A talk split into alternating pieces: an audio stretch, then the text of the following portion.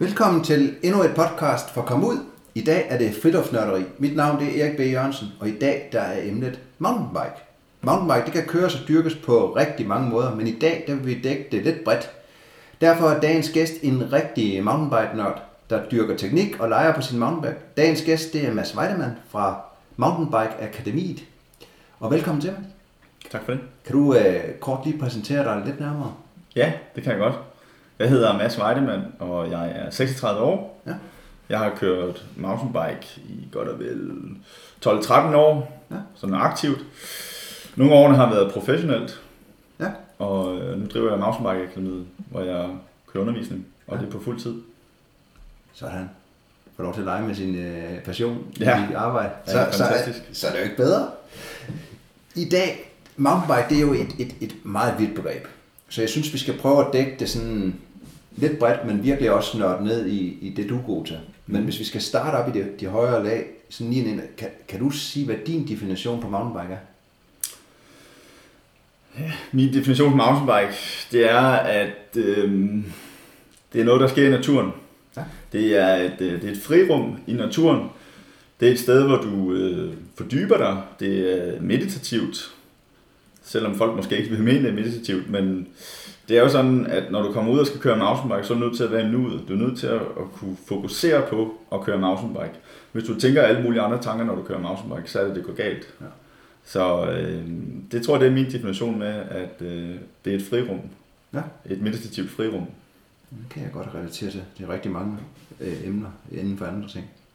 Hvordan kom du egentlig selv i gang med det? Altså for de her 12-13 år siden? Øh, jamen det går længere tid tilbage. Det går helt tilbage til øh, i slutningen af 80'erne. Ja. Øh, men for 12-13 år siden, der besluttede jeg mig for, at nu skulle det kun være mountainbike. Ja. Fordi helt tilbage for, ja, hvad er det, 25 år siden, 26-27 år siden, der kørte jeg motocross. Ah, Og øh, sideløbende med at jeg kørte motocross, der kørte jeg mountainbike. ja. Ja, motocross kørte jeg indtil starten af nullerne. Men som en, øh, en aktivitet og forberedelse til mit motocross, der cykler jeg mountainbike. Som, altså kondi forbedrer Ja, som, som konditions- og, og, og køreteknisk træning brugte jeg mountainbiken til mit motocross. Der må være sindssygt mange overlap i de to ting. Er fuldstændig, Ja. ja. altså det er jo en cykel i bund og grund, Ja. ja. begge dele. Så, Og så skulle jeg forestille mig, at, at den helt store fordel for dig for at komme fra motocross ind, det er, at du har en helt anden fartforståelse. ja, meget. Altså- Altså, og, og en leg, fordi jeg er vant til at lege med en maskine, som vejer 110-20 kilo, øh, og så komme på mountainbiken, så det er jo en helt anden oplevelse. Så selvom du kører stærkt i skoven, har du egentlig en oplevelse af, at du har kørt meget, meget hurtigere førhen. Ja, ja, det har man. Ja. Det har man. Men så var der så meget andet, altså da jeg kom og ikke havde noget gasindtag mere, så skulle jeg lige pludselig til at, at være opmærksom på at få energi i cyklen ud af, nu bliver det en smule teknisk, men så skulle jeg til at finde linjer i optimalien igennem mountainbikesporet for at kunne accelerere cyklen. Og få det energi, du ellers ikke Ja, kunne få. præcis, hvor jeg altså bare kunne vride gasindtaget. Ja. Og hvad, var, var det det, der fangede dig ved mountainbike? Eller hvad var det der? Ja, det er intensiteten i mountainbike, der Ja. fanger mig. Øh, og selvfølgelig det frirum, det meditative frirum, der er. Men, men jeg tror, sådan, det er noget, jeg blev, oplyst, eller blev øh, opmærksom på senere hen, det der frirum. Men til at starte med, så er det intensiteten i mountainbike. Ja. Er det køreteknisk udfordrende, og du bliver simpelthen nødt til at bruge hovedet. Ja. Øh, og du er nødt til at bruge hovedet mere end i, mere end i motocross. Fordi det, du, er, altså, du har robotmotoren, og den er bare ikke stærk nok, så øh, du skal virkelig tænke kreativt i mountainbike for, at det kan lykkes, og for at du kan få succesoplevelser. ja.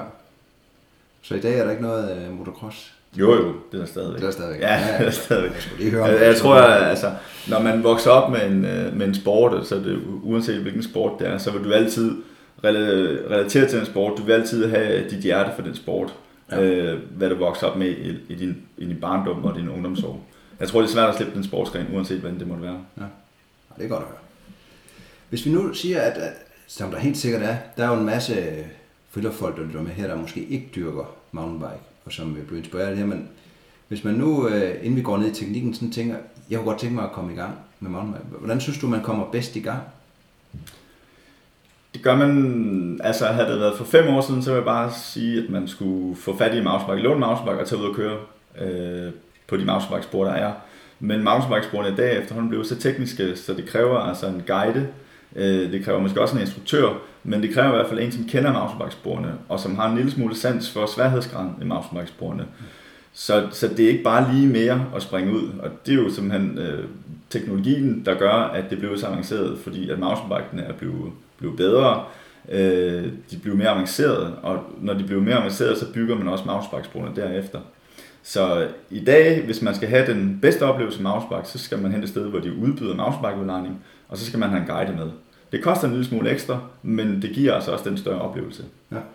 For så kan der ske, at du kører ud, og så kører du på et mountainbikespor, og hvis man står på ski, så kender man til, til definitionen af løjperne, altså grøn, blå, rød og sort. Sådan er det også defineret i mountainbike. Og for, for man får sig ud på en sort, så er det ikke ligesom i skiløb med, det er bare sådan et, øh, en kant, man kører ud over. Men der kan faktisk være kanter, du kører ud over, for så kan det være hop og alt muligt andet, der er bygget, som man måske ikke lige mestrer, når man er helt grøn i det. Ja. Så man skal helt klart få fat i en guide, som kender sporene, og så tage ud og køre. Så får man den bedste oplevelse. Jamen, det, det er en rigtig godt råd, for jeg har også set nogle af sporene. Det, det, ja, det, øh... kommer rundt i sving, og så er der et hop, ja. hvis man ikke har, har lige tænkt, det kunne komme.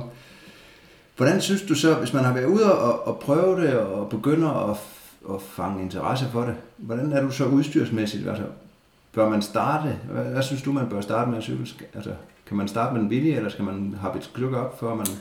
Altså, øh, jeg har altid sagt, at man skal starte til, med en cykel omkring øh, 8-7-8.000 kroner, ja. og, og det holder jeg stadigvæk på. Øh, der er nogen, der mener, at man skal fare ud og købe den allerdyreste cykel til at starte med, fordi man skal altid være bedre end naboen eller bedre end sine kollegaer. Men det er fuldstændig forkert. Ja. Øh, man, skal, man skal starte på det niveau, man er med at erhverve sig en cykel til det niveau, man har. Så hvis man er begynder, jamen, så skal du hen og have en cykel, der koster omkring 20.000 kroner. Man skal ikke købe billigere, fordi hvis man, hvis man er, og hvis man bliver grebet af mountainbiken, så er det forkert at starte ud med en cykel, der koster 5.000 kroner. For en mountainbike, koster 5.000 kroner, den er i princippet kun lavet til konfirmander. Det er det, jeg kalder en konfirmandcykel. Den er lavet til at køre til og fra skole på. Og hvis den kommer ud en gang plader, så bukker grad helt under. For det er simpelthen ikke lavet til at, at køre i skoven. Så omkring 27.000 kroner for en mountainbike, så er man rigtig godt i gang. Så kan man køre på den 1-2 år, afhængig af, hvor man kører. Og der kan, derfra kan man så opgradere. Ja. Så opgradere selve cyklen eller købe en ny. Ja. ja. ja. Det synes jeg er det gode i alt det der med ligesom at, at mærke efter, men så finder man også sin egen vej i. Altså, hvad kan man lige at sidde på, og hvad kan man, altså, hvad ja, man have? Og der findes et hav af mountainbikes, og der er ingen tvivl om, at hvad hedder, cykelforretningen gerne vil sælge en, en rigtig dyr mountainbike, for det har de større avance på. Eller ikke større avance, det tjener de lidt mere på. Men altså, øh, nej, hold ro på dig selv. Brug de øh, 20.000 kroner, du måske ikke lige fik smidt efter cyklen, fordi du kun blev tvunget til at købe en på 8.000, så brug dem på tekniktræning i stedet for eller på, på både, også både på tekniktræning, men også på, på, en, på en ordentlig cykelhjelm, og måske nogle knæbeskytter. Ja. Det, det fører over i sikkerhed. Altså hjelm, ja. knæbeskytter? Ja, en, en, øh, der, øh, der er, øh, altså der er i og med at mountainbike blev så populær, det er jo sådan et globalt set, så producenterne også begyndt at udvikle deciderede hjelme til, mountain, til mountainbike. Øhm, og forskellen på en mountainbike-hjelm og en landevejscykelhjelm, altså racercykelhjelm, det er, at en mountainbike-hjelm går, går længere ned i nakken. Fordi når man styrter på cyklen, der er jo altid folk, der mener, hvis de styrter, og hvis det er ikke sikkert, det kommer til at ske, men når det er ligesom, det vil ske. Og man vil skulle styrte. Øhm, så kan det altså være, være dejligt med en mountainbike-hjelm, der går ned i nakken. Øhm, den, er også, den ser også lidt mere sej ud end mountainbike. Men altså, øh, jeg vil sige, at en den er påkrævet. Så skal man altid beskytte sig, så man føler sig sikker. Og det er jo et vidt begreb. Nogle de føler sig beskyttet bare de har en mountainbike hjelm på, andre de føler sig beskyttet, når de både har albu, knæbeskytter, rygskjold og hoftebeskytter og hvad ved jeg på. Men jeg vil sige, altså hjelm og så måske nogle knæbeskytter i sådan noget formbart materiale. Ja. Lidt skumgummi, skumgummi-agtigt, men stadigvæk et stødfast materiale. Ja. Øh, så synes jeg, at man er godt stille. Ja. Fordi så kan man altid opgradere, hvis man skal køre vildere og vildere. Ja, det kan man. Ja. Hvad, hvad tænker du så med pedaler? Er det klikpedaler eller flats, eller hvad, hvad kører du med? Jeg kører med flade pedaler. Ja. Og øh, det vil jeg også råde andre folk til at gøre som start. Så kan de altid snakke med deres kollegaer og spørge, hvad de synes om klikpedaler. Øh, fordi jeg tror generelt nu, at der er stadig flest, der kører med klikpedaler kontra fladpedaler. Men fordelen med fladpedaler, det er, at du lærer at bruge foden. Du lærer ligesom at klistre foden fast til pedalen, uden at være klikket i. Og på den måde, så bliver du mere opmærksom på, hvordan du bruger foden. Det kan så gavne dig, når du får, når du får til klikpedaler. Så kan den aktive fodbevægelse gavne dig til dine klikpedaler. Ja. Så det er en god måde at starte med at få den, den korrekte teknik, kan man sige. Ja. Man bliver tvunget til at, at trykke ned. Og, Netop. Netop. Der er også en masse balance i at kunne bruge sin fod. Ja. Så det er rigtig fornuftigt at starte med et par flade pedaler. Når vi nu lige snakker sikkerhedsudstyr, så noget, hvad, hvad, altså, nu har vi snakket om, hvad man har på sig. Hvad har man ellers? Hvad, hvad, hvad synes du er minimum, man kan ud? Er der telefon? Har du øh, Ja, altså- med? Eller, eller? Jeg vil sige, man skal altid have sin telefon med. Ja. Fordi selvom man siger sig selv, at jeg kommer ikke til skade, eller dem jeg kører med kommer ikke til skade, så kan det ske. Og Jeg har stået på en bjergstop nede i Frankrig med en kammerat, som havde knækket foden. Og øh, heldigvis var der nogle englænder, der havde en telefon. Ellers havde jeg skulle være langt ned efter hjælp. Så altid have telefon med, når man cykler. Og hent øh, førstehjælpsappen, der findes en app, der hedder 112, øh, hvor det er noget med ambulancetjenesten kan lokalisere. Jeg har aldrig haft brug for den heldigvis. Øh, men, men forbereder sig meget på, at det kan ske, fordi på et eller andet tidspunkt, så vil det ske. Har du, har du førstehjælp med? Jeg har altid førstehjælpskit med, Ja. og jeg har også førstehjælpskursus, og jeg er så sikret, som vi overhovedet kan være, og når jeg kører kurser udenlands, så finder jeg ud af, at det er nummeret til den lokale redningstjeneste og så videre. Så det kan ske, det vil ske på et eller andet tidspunkt. Mm, Det er ikke sikkert, det sker. Hvad, hvad er din holdning til alene? Altså, jeg har kørt rigtig meget alene, Ja. og øh, jeg har nok opbrugt min kvote for at køre alene. Øh, men jeg synes, det er rigtig fornuftigt nogle gange at køre alene, hvis man er blevet rigtig meget fokuseret på at køre mountainbike, og man godt vil ligge og træne teknisk set, så kan det være sundt at u- ligge uforstyrret og køre alene, hvor man kan stille sig selv spørgsmål og evaluere og analysere og hvad det nu er. Øhm, så kan det være sundt ikke at være omgivet af sine kammerater, kollegaer, klubmedlemmer osv., Ja. ja. så der er ro på. Men altså, jeg vil sige, skal man ud og springe grænser og så videre, og hvis man er blevet god til at hoppe, så prøv at hoppe vildt langt, eller køre ned noget meget, meget stejlt, så har altid dine kollegaer med. Der er altid, der kan altid være nogen til at redde dig. Har, har du øh, en, jeg kalder den selv i kajak, være en dødmandssædel. Har du sådan en sædel på, hvem du er? Ja, det, det har man. Altså, jeg har altid visitkort på mig. Ja. Øh, og har man ikke sit visitkort, så findes der sådan nogle smart armbånd, hvor man kan have sit navn, sit navn og, og pårørendes telefonnummer på osv. Så, så jeg synes, at man skal på en eller anden måde kunne gøre sig, kunne gøre sig bemærket med den identifikation et eller andet sted. Ja, det er en... Dem har jeg lige glemt, de der armbånd der. De er rigtig fine, ja. Jamen, så er man ligesom i gang. Og det er jo ikke for at skræmme folk med sikkerhedsudstyr, fordi det skal jo være sjovt. Men, ja. Ja. men øh, når man har tænkt sig om, så er min holdning, at det, man har tænkt på, det sker ikke. Det er alt det lort, man, øh, man kaster sig ud i, uden at have tænkt sig om. Ja, Hvad man kommer galt afsted med. fuldstændig. Men når man nu er i gang, så ved jeg, at det du lægger rigtig meget vægt på, det er udviklingen ja. Mountainbike. Og, og ja. Ja. hvis vi skal prøve at snakke lidt, hvordan udvikler man sig på mountainbike? Altså, nu har vi ude og haft en prøvetime, begynder at få noget grej. Hvordan synes du så, at den, den bedste udviklingsvej er? Jamen det bedste udviklingsvej, det er at tage noget, noget undervisning. Altså tilmelde sig mange af de kurser, som efterhånden er begyndt at være for en masse udbydere, øh, og få noget indsigt i, hvad det er for en verden at få undervisning. Fordi jeg tror, at generelt som danskere, så er vi lidt tilbageholdende med at få undervisning, for vi kan godt selv. Og så er der også lidt nærhed, der bunder i det, at der, det koster os penge. Men man kan så godt give sig den fornøjelse, for det er en fornøjelse at få læring. Og så lige meget, hvem det er fra. Det skal helst være en kyndig. Altså en, der, der har kompetence til det. Øh, og så må man betale det, det koster, og så må man finde ud af, om det er pengene værd, eller det ikke er pengene værd. Og på den måde, så tror jeg, man åbner døren ind til en ny verden. Jeg tror, det var helt ret i det der med danskere.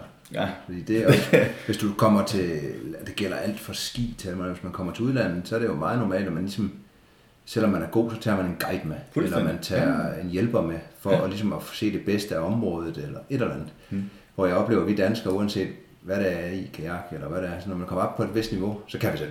selvfølgelig. Ja. Ja, ja, ja. Og, og det, det, det, tror jeg er en dansk ting. Ja, det er flot. Det er pinligt, synes jeg. Ja. Fordi at, jamen, jeg, inden jeg begyndte at undervise mountainbike, så var jeg skiinstruktør. Og det, det var virkelig et fåtal af danskere, jeg underviste. Altså, og som du siger, det er helt normalt for, for folk, der... Altså, hvad kan man sige? Folk fra andre lande, som har besidder et rigtig højt niveau, jamen, det er naturligt for dem at få undervisning. Dels for at blive opdateret på det, de allerede kan, men også måske lige for at rykke den, øh, niveauet bare en lille smule. Og, og få det bedste ud af det område, ja, ikke? Ja.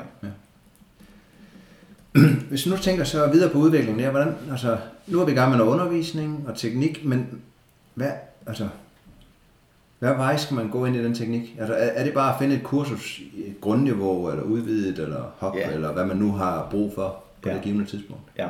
Jeg vil sige, at er man fuldstændig grøn i mountainbike, og man kan skifte gear, og, og nogenlunde betjene mountainbiken, jamen så skal man hoppe på sådan et begynderkursus-agtigt. Altså inden for, for min egen række, der vil jeg kalde det et, et begynderkursus, eller et let øvet kursus. Øh, vil man godt have mere specifik, komme ind og lære at blive bedre til at dreje, så skal man tilmelde sig et svingkursus. Jeg vil sige, hvis man har ambitioner om at hoppe, og man er helt nybegynder, så skal man lige vente et halvt år Ja. minimum. Fordi det er lidt mere avanceret at lære at hoppe på mountainbike. Og selvom det ser nemt ud, så er det så alligevel en lidt rimelig kompliceret at lære. Ja. For det kræver en masse kropsforståelse og en masse forståelse for mountainbiken, før at man hopper rundt. Det er også ved, at man får en lang pause lige efter. Ja, Der er der ja men helst ikke. Lad os prøve, selvom jeg godt ved, at vi sidder her i øh, min stue, øh, og ikke er ude på mountainbike, men lad os prøve at snakke om teknik. Mm-hmm. For jeg ved også, at du har en masse holdninger til forskellige slags teknik, har jeg hørt. Ja. Og sådan noget der. Sk- Øh, og jeg ved ikke, hvordan vi sådan lige skal tage hul på den, men, men lad os prøve sådan det helt grundlæggende. Nu snakker vi cykelteknik, altså med, med pad, eller padlerne, hurra, Mm. med, med pedalerne. Ja, det er at du sagde, med, med, du sagde, at man skulle trykke hele vejen rundt. Ja. Skal vi prøve at starte der, og så prøve at bevæge os rundt i nogle forskellige grene af teknikken, og så Ja. se om det. Det kan vi godt. Ja. Hvad sagde du med, det var vigtigt at træde hele vejen rundt? Ja. Øhm, ja, hvis vi tager udgangspunkt i en kliksko, altså en klikpedal, ja. så vil du være klikke i, og så vil du både kunne træde, og du vil kunne hive. Altså, når du træder en cykel i gang, så træder du sådan set for, hvis vi tager udgangspunkt i ur, urskiven, så træder du fra klokken 12 ned til klokken 6. Men så har du sådan lidt en passiv fod fra klokken 6 tilbage til klokken 12. Ja. Med en klikpedal, der vil du hurtigt fange den der med, at du kan træde ned fra klokken 12 til klokken 6, og så kan du hive pedalen med op fra klokken 6 tilbage til klokken 12. Hvis ikke du bruger, hvis ikke du har en flad pedal, eller starter du med en klikpedal, og så du kommer på en flad pedal, ja. så vil det være et dødt punkt fra klokken 6 tilbage til klokken 12. Ja. Men hvis du starter med en flad pedal, så vil du lære, fordi når du så er nede fra klokken 6 og skal tilbage til klokken 12, så vil du, så vil du kunne lære at gribe med foden, og så bruge samme effekt, stort set som med en klikpedal. Så det vil sige, når du skal fra 6 tilbage til klokken 12, så krummer du foden rundt om pedalen, og så trækker du den med op. Ja. Så lidt ligesom en fugl, der sætter sig på en gren, hvor kløerne ligesom folder sig rundt om, om grenen, sådan gør man også med foden, med tæerne. Du folder foden rundt om pedalen, og så hiver du den med tilbage op til klokken 12. Og, og når man så trækker den med op der, nu, når vi, nu snakker vi flats, Mm. Ja. ja. synes du, den, den trækbevægelse med, med tæerne, gør den noget godt for, for foden og for, for underben og andet? At- Det at giver noget bevidsthed Ja. om, om, om din fods bevægelse. Øhm, og så når du så er tilbage til klokken 12, og du skal ned til klokken 6, altså der hvor du træder, så løfter du tæerne en lille smule, sådan så tæerne svæver Ja. i skoen, og så presser du alt, hvad du kan Ja. ned til. På den måde, så får du ligesom gang i dit ankled, og du får gang i foden. Ja. Og når du har gang i anklet, så har du også meget bedre balance. For det, der sker, når folk de har en klikpedal, så låser de anklet. Det vil sige, de står konstant på tæerne, og sidder de sådan set bare og prikker med tæerne hele Ja. tiden. henover. Man ser det blandt andet på landevejen. Ja. Øh, både tri- triatleter og, og landevejscykler og hvad der ellers måtte være ude på landevejen. De sidder så højt, så de bare sidder og prikker med tæerne. Og det har en eller anden vis fordel i trådet. Men når du er ude i skoven, så handler det om at have balance. En konstant balance. Ja. Jo højere du sidder, jo højere sadlen er sat op, jo mere ubalance vil du være i. Og når du så, når du siger det her med, at, at det giver bedre balance, fordi fodledet det, det bliver aktiveret, Mm-hmm. føler du så også, at, at den her pumpende bevægelse gør dig mindre træt? Altså, ja, man kunne forestille sig, at blodet, blodet pumpede noget mere. Ja, Og Det- det tror jeg- jamen, det tror jeg på. Ja. det tror jeg på. Øh, så tænker jeg også på, når man tit ser landevej, så sidder deres, altså selve klik, nu går vi tilbage til klik, Mhm, mm, den, den kan man modificere på forskellige steder på skolen. Ja. De sidder ofte langt fremme. Ja. Netop som du siger, så, så, så har jeg bemærket, så trykker de med tæerne. Ja. Og hvis man trækker den godt tilbage, så kan man komme til at træde mere på midterfoden. Ja. Hvad, hvad er din holdning til på mountainbiken? Når, hvis man, er det derinde på, på midten, så for at, at bedre kan bruge tæerne igen? Ja. Jeg ser jo mountainbike som du altid er ubalance, så essensen i mountainbike det er at holde balancen, Ja. og det er uanset hvilket niveau du er på. Og så selv for en professionel, som været professionel i, i 15-20 år, øh, til en nybegynder. Det hele gælder om at holde balancen. Ja. Så kan vi sige, at når du er professionel, så har du en sindssygt høj fart. Øh, der skal du også kunne holde balancen. Ja. Øh, så, øh, Så jo mere du står inde på foden, altså jo mindre du står på tæerne, og mere du står inde på selve foden, jo mere balance vil du have. Ja. Begynder du at stå ude på tæerne og skal holde balancen, så vil du automatisk krumme tæerne. Og når du krummer tæerne, altså trækker tæerne ind under foden, så låser du op i dit ankelled. Og når du låser ankledet, jamen så har du kun knæled og hoftepartiet tilbage til at holde balancen i. Ja. Og det er ikke tilstrækkeligt. Du bliver nødt til at have ankledet med. Ja. Så har du tre led, Ja. du bevæger, der ikke at holde balancen. Det giver rigtig god mening.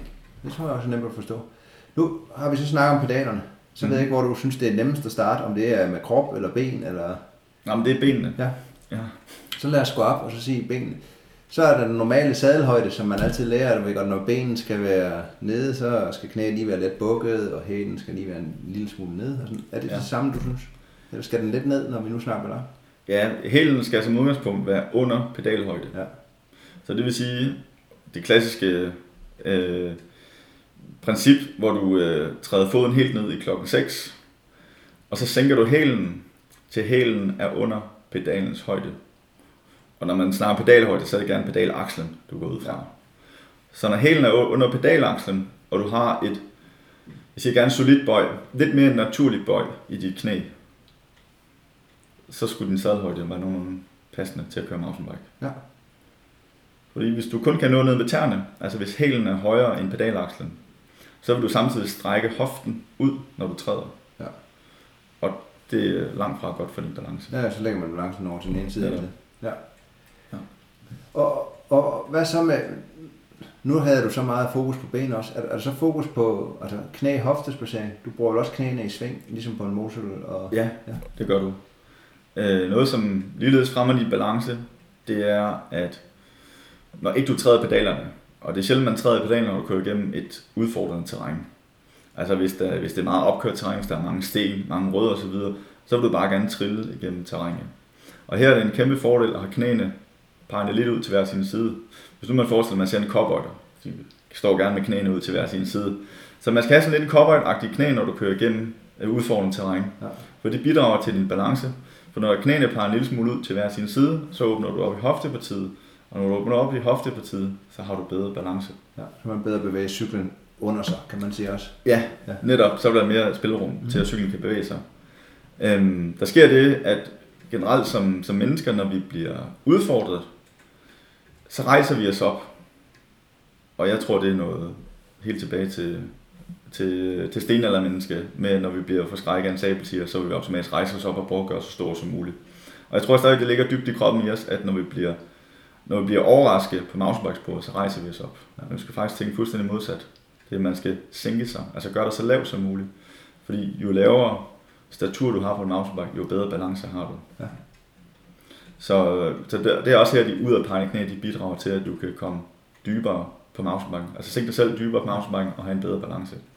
Gør du nogensinde det, når du så tager Sænker du så sadlen lidt på nogen, hvis de, hvis de udfordrer på balance? Det gør jeg. Hvis de møder op, og de har en meget, meget høj sadelhøjde, så vil jeg sænke sadlen til Ja. det princip, vi lige har, har Men snakket du går aldrig under for ligesom at udfordre for. Det kunne jeg sagtens gøre. Ja. Det kunne jeg sagtens gøre. Folk, der slet ikke har balance, som er måske så også på en eller anden måde motorisk handicappet, jamen jo lavere de får sadlen, jo mere vil de opleve, de får. De har en, en tilstrækkelig balance. Ja. Så bliver de kun udfordret, når de skal op. Ja. ja. Ja, ja, Ja. ja. Hvad, altså, bruger du aktivt dropper post? Altså, man Ja. kan sænke sadlen fra styret? Ja, netop. Og det er jo virkelig en ting, der er kommet for at blive. Jeg ser opfindelsen af en dropperpose, altså sådan en teleskopsadelpind, ja. øh, som, øh, som lige så vigtig som juleopspændelse, fordi det, den er så eminent til mountainbike. Du, øh, du kan jo sænke sadelhøjden efter, alt efter terræn, du kører i, og folk, der går op i og træde alle de der tusinde watt ude på grusvejene, på de her tonsestykker, som vi kalder dem, jamen de kan jo få sadlen helt op, hvor de kan træde fordelagtigt som muligt. Og så når de kommer ind på det tekniske underlag, så kan de sænke sadlen, Ja. ja. så ikke de sidder så højt. Fordi tilbage til, jo højere du sidder på mountainbike, jo mere ubalance Ja. vil du finde dig i. Og der findes jo mange modeller. Men, Og der findes rigtig Ja. mange modeller. men har du, sådan, du har en med glidende, som du bare lige kan trykke den ned til, hvor du synes... Ja, Ja. ja. til at starte med, da dropperposen kom for, ja, hvad er det efterhånden, 7-8 år siden og sådan noget, der havde den måske tre trin, altså helt ud, og så midten, og så helt nede. Men nu er de meget flydende. Nu kan du fuldstændig bestemme, hvor du vil placere Ja. ja. dropperposen hen.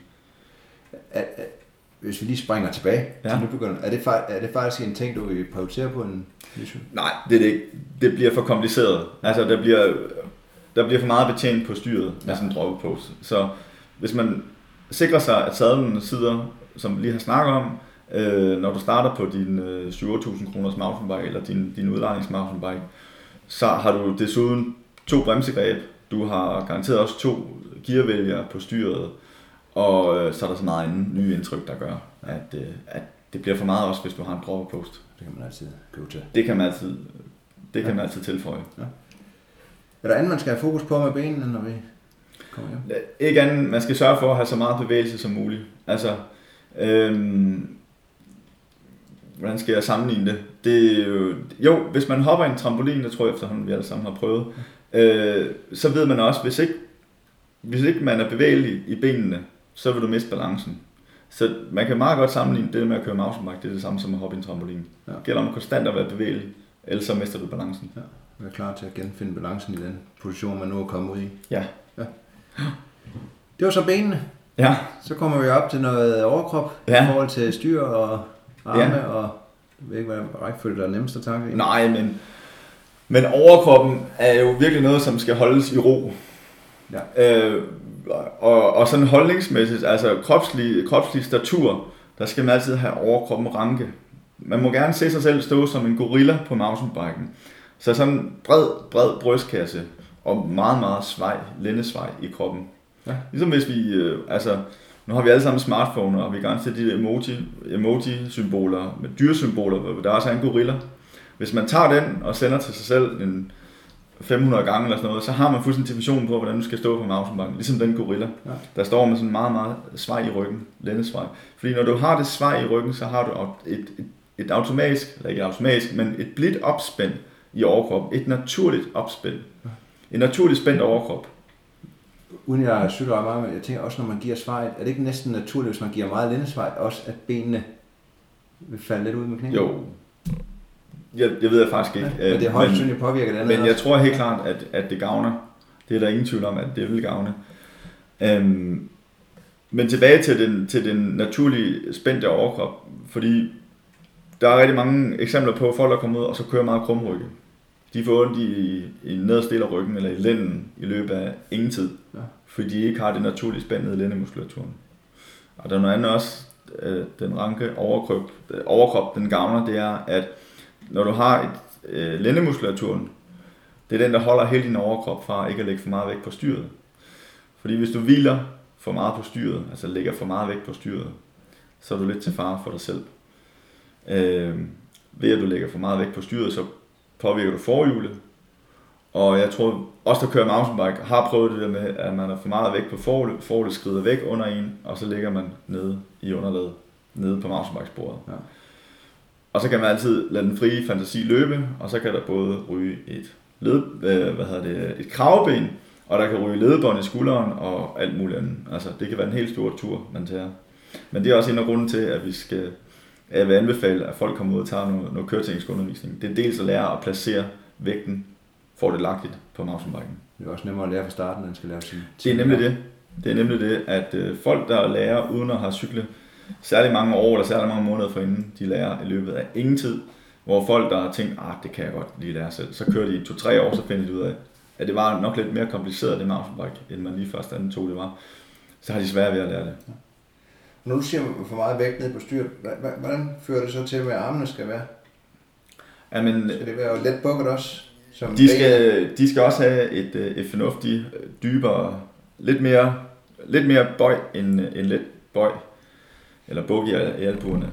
De cykler, jeg har været på, både mountainbike og turcykler, men der synes jeg, det er meget forskelligt, hvordan man, hvor meget man føler, man lægger sig ind over styret. Ja.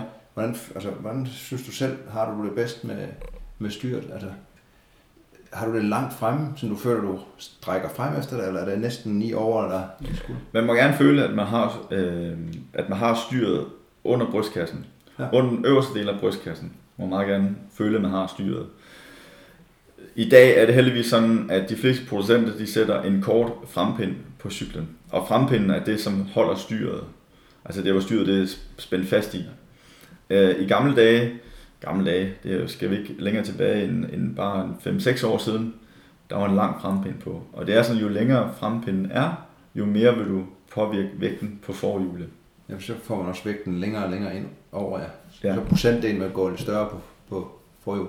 Netop. Og mountainbike vil altid gerne have vægten centreret på cyklen. Ja. Altså have vægten nede i pedalerne. Eller vægten i fødderne. Det er lidt Ja. ja. forskelligt, hvordan man tolker det. Men Man tænker den vej ned. netop, ja. netop. Så man synes set, se det sådan, at der er ikke noget styr på en mountainbike. Og du synes, set skal stå på cyklen uden at holde, uden at lægge vægt eller gribe alt for hårdt om, om styret. Nu sagde du, at når vi har den svarede lænd, og så man spænder i lænden, så får man den rigtige.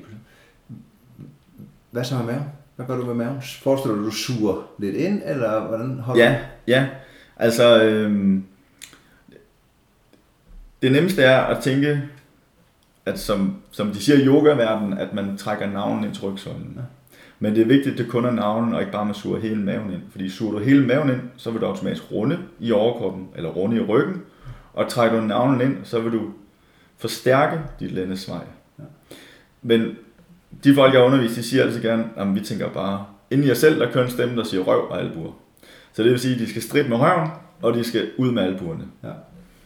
Det plejer at være et rigtig godt eksempel på, at man indfinder i positionen, og man står med det, det, det klassiske lændesvej, og man har albuen ud til siden, ligesom man vil tage en armbøjning. Hvad, nu når man sidder sådan, så er der jo også højden på styret i forhold til, altså hvordan man kommer til at sidde med nakke og alt muligt andet. Altså, så, så når man bukker lidt i sine ben, det er cirka der, eller ben, armene, mm-hmm. og Mhm. har sin lænsvej, det er så den højde styret skal være i. Så man ikke, Det, det er svært. Øh, jeg vil sige, hellere styret sidder for højt end for lavt, og Ja. hvordan ved man det? Øh, der skal man virkelig have kørt i mange år, Ja. for at man kan regne ud. For at man lige præcis kan føle håndfladerne, om styret sidder 5 mm for højt, end 5 mm for lavt. jeg synes også, at der er altså meget forskelligt, når man ser på cykler stå rundt omkring, altså hvor høj sadlen er over styret. Ja. Men det er også indtil man ser folk. Nogle har lange arme, nogle har korte arme. Og- Ja, præcis. Og jo mere, jo mere øh, cross country orienteret, altså XC-orienteret din mountainbike er, jo lavere vil styr side, og jo mere enduro downhill din mountainbike er, jo højere vil styr side. Ja. Øhm, og jeg vil sige, det er måske det sidste, man sådan går op i. Det er styrets højde. Ja. Men det har stadig en vigtig faktor, når du kommer op på det niveau. Ja. Men til at starte med, sadelhøjden, øh, sadelhøjden og, og selve de basale køreteknikker er vigtigt. Nu har vi været godt rundt i kroppen. Har, har, har du nogen holdning til hænder? Hænder? Ja, hvordan du bruger hænderne? Ja, det har jeg. Altså, holdning til, hvordan du griber om styret, det er, at, at du skal gribe om styret, som du vil gribe om en flødebold. Altså en flødebold i hver hånd. Ja. Så det vil sige blidt, men stadigvæk fast greb. Vi skal sikre sig, at flødebolden ikke rigtig glider ud af hånden. Ja. Og sådan et greb skal du altid øh, spørge dig selv, om du har, når du kører på cyklen. Så det vil sige, selvom du suser ned ad en bakke, og du synes, det er vildt sjovt, på en eller anden måde, så vil tyngdekraften trække dig ud over styret. Så du skal altid spørge dig selv, skal den kroppen efter, som jeg siger, hvordan er grebet om styret? Fordi hvis du føler, at du har for meget vægt på styret, hvis det presser for meget i selve håndfladen på dig, så står du for højt. Så skal du komme lavere ned i knæene, og du skal have numsen længere bagud. Og sådan er det sådan set generelt, uanset om det går ned ad bakke, eller det, du kører hen et fladt underlag, som er teknisk udfordrende. Så skal du altid spørge dig selv, hvordan er dit greb om styret? Det må jeg forestille mig, det var en af dem, du retter rigtig mange gange. Ja, det er jeg rigtig, laver rigtig mange Det kan gange. jeg da ikke sige for mig selv. Ikke at jeg kører meget, men kører, man, man er slem til at tage sig selv i at tænke, hold da kæft, mand. Men jeg er ved at trykke mine hænder ud af, fordi man lige hænger i det. Ja, ja, ja. ja. Ja. Og, og, og, og, har du så en nærmere holdning med, ud over det, som med fingrene? Ja, men fingrene er der jo noget med bremsegrebene, for vi har et for- og et bagbremsegreb. Og øh, man skal så vidt muligt forsøge at bremse med én finger. En finger? En finger per bremsegreb. Og Uha. jeg ved godt, det er svært, men, øh, men det giver et fantastisk moment, når du får justeret bremsegrebet, sådan så du kun behøver at betjene det med én finger. Ja. Jo flere fingre du bruger, jo mindre øh, greb har du om styret. Så hvis du bruger alle fire fingre ud på bremsegrebet, så har du sådan set kun tommelfingeren til at holde om, om styret. Ja. Uanset hvad, hvor mange fingre du bruger, så vil der altid være en finger, der er den stærkeste. Bruger du kun to fingre, jamen så vil der også kun være en, finger, der er den stærkeste. Så øhm, på sigt skal man øve sig i at kun at bremse med én finger per bremsegreb, og så må man løsne skruen i bremsegrebet og rykke bremsegrebet lidt længere ind på styret, sådan så du kan nå bremsegrebet helt ud, hvor det laver et lille bøj, inden bremsegrebet det slutter. Og, og nu skal jeg, jeg, jeg bremser altid med to. Ja, Og, og der ligger den jo lige nøjagtigt på, på ja anden finger. fingeren. Ja. Så det er, slag over fingre og Ja. ned og skrue. Men man kan sagtens bremse med langfingeren, men bare man så fjerner pegefingeren. Men, men det tror jeg, de fleste vil være svære ved. Ja, det vil de have rigtig svært ved. Ja. Men altså, det kan lade sig gøre. Jeg har undervist nogen, som, som bruger langfingeren til at bremse med, og Ja. det er fint nok. Bare de holder pegefingeren væk.